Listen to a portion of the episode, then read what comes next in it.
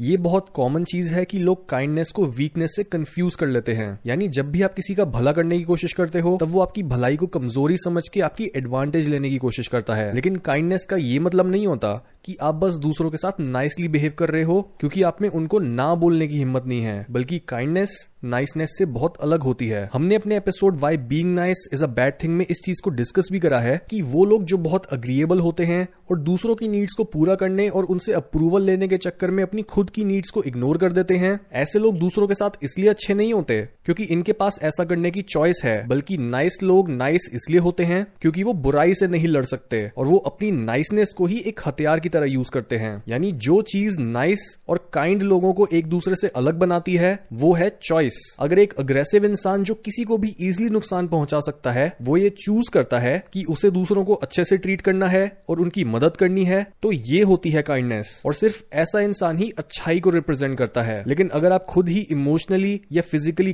कमज़ोर हो और खुद स्टेबल फील करने के लिए दूसरों पर रिलाई करते हो तो आप दूसरों के साथ इसलिए अच्छे से बिहेव नहीं करते क्योंकि आप खुद एक बहुत नेक इंसान हो, बल्कि आप इसलिए दूसरों के साथ नाइस होते हो क्योंकि इसके अलावा आपके पास कोई ऑप्शन है ही नहीं। इसका मतलब आपका गोल होना चाहिए पहले अपने आप को हर पॉसिबल वे में स्ट्रांग बनाना और उसके बाद काइंडनेस को चूज़ करना। एग्ज़ाम्पल के तौर पर एक पेरेंट की जॉब होती है अपने बच्चों को कॉन्फिडेंट और सोशल बनाना और उनको अच्छी वैल्यूज़ देकर उनमें विजडम डालना। लेकिन अगर एक पेरेंट बहुत ही नाइस है और उसे लगता है कि किसी भी इंसान को ऊँची आवाज़ में डांटना या अपनी अग्रेसिव साइड को बाहर लाना गलत है तो उसके बच्चे सही रूल्स और गाइडेंस की कमी की वजह से बिगड़ जाते हैं। आपने ये चीज़ अपने रिलेटिव या अपनी सोसाइटी में ज़रूर देखी होगी, जहाँ पर पेरेंट्स बहुत ही स्वीट जेंटल और केयरिंग होते हैं और किसी को भी कभी कुछ बुरा नहीं बोलते, लेकिन उनका बच्चा बिल्कुल उनके ऑपोजिट होता है। वो या तो बहुत बिगड़ा हुआ या बहुत शांत रहता है। उसके अंदर अपने पेरेंट्स के लिए कड़वाहट होती है और वो अपनी लाइफ में एक गलत रास्ते पर चल रहा है, जिसमें आगे चलकर उसने ठोकर खानी ही खानी है। यहाँ पर ज़्यादातर लोग उस बच्चे को दोष देंगे, लेकिन असलियत में वो उसके पेरेंट्स की नाइसनेस और अनकंडीशनल प्यार था, जिसने उस बच्चे को करप्ट बना दिया। वहीं अगर वो पेरेंट्स नाइस होने की जगह पर काइंड होते तो वो आउट ऑफ़ लव अपने बच्चे को डांटते